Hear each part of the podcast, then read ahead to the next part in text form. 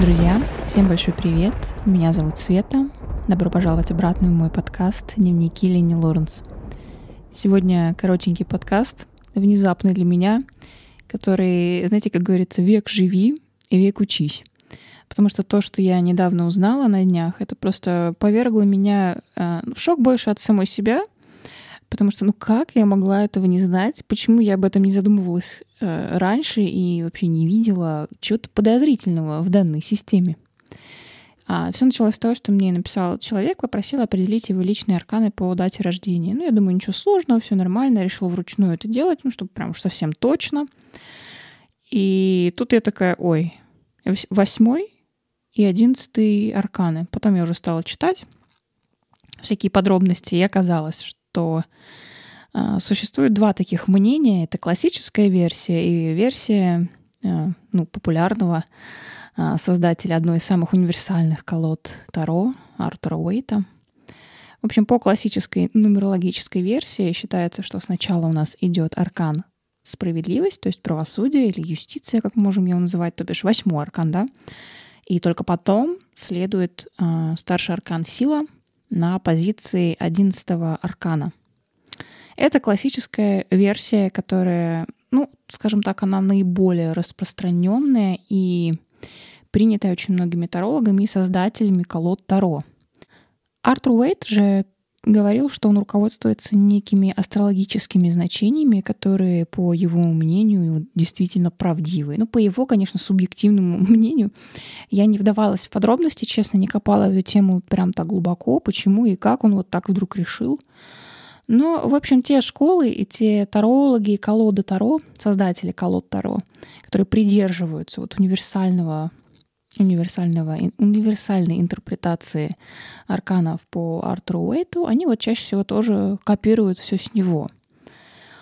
Поэтому, а что, вот, ну, сделал он это, ну, вот так вот, ну, окей, а страдают кто? Страдают обычные люди, которые толком не могут определить, а какой же у них все таки личный аркан рождения, восьмой, одиннадцатый, справедливость или сила.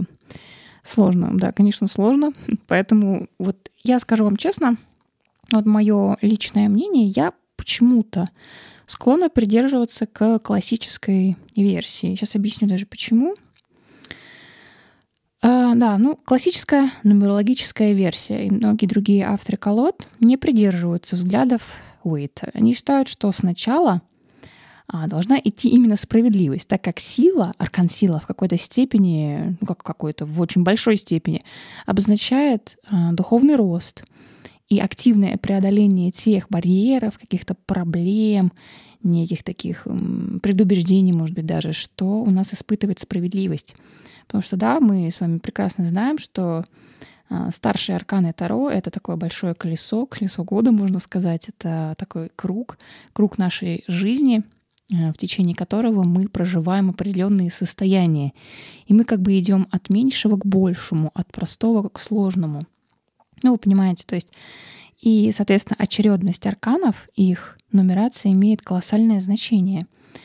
Ну, тут уже идет такой субъективный момент. А, у каждого, наверное, он будет свой. Но вот лично мне тоже вот кажется, я придерживаюсь классической версии, что сначала идет правосудие. А, ну, прям вот на интуиции мне эта карта кажется более земной, что ли, более такой...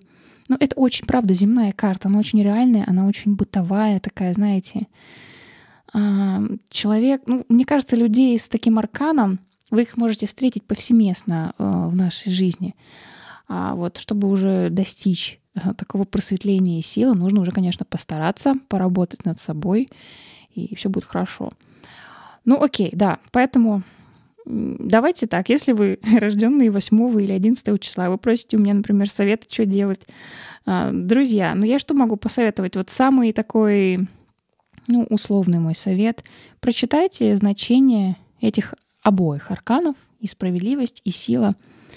Почитайте, посмотрите информацию о темном и светлом пути развития людей с этими арканами. Проанализируйте свою жизнь, события, которые происходили, вот свою личность как-то. Попробуйте просто это все дело сопоставить, и вы для себя определенно поймете, к какому аркану вы сильнее тяготеете.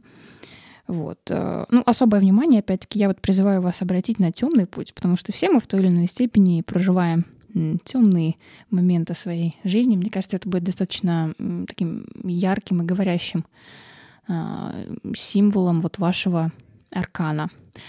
Но вот для себя я буду все-таки придерживаться классической системы, где восьмой аркан — это у нас справедливость, а одиннадцатый — это сила.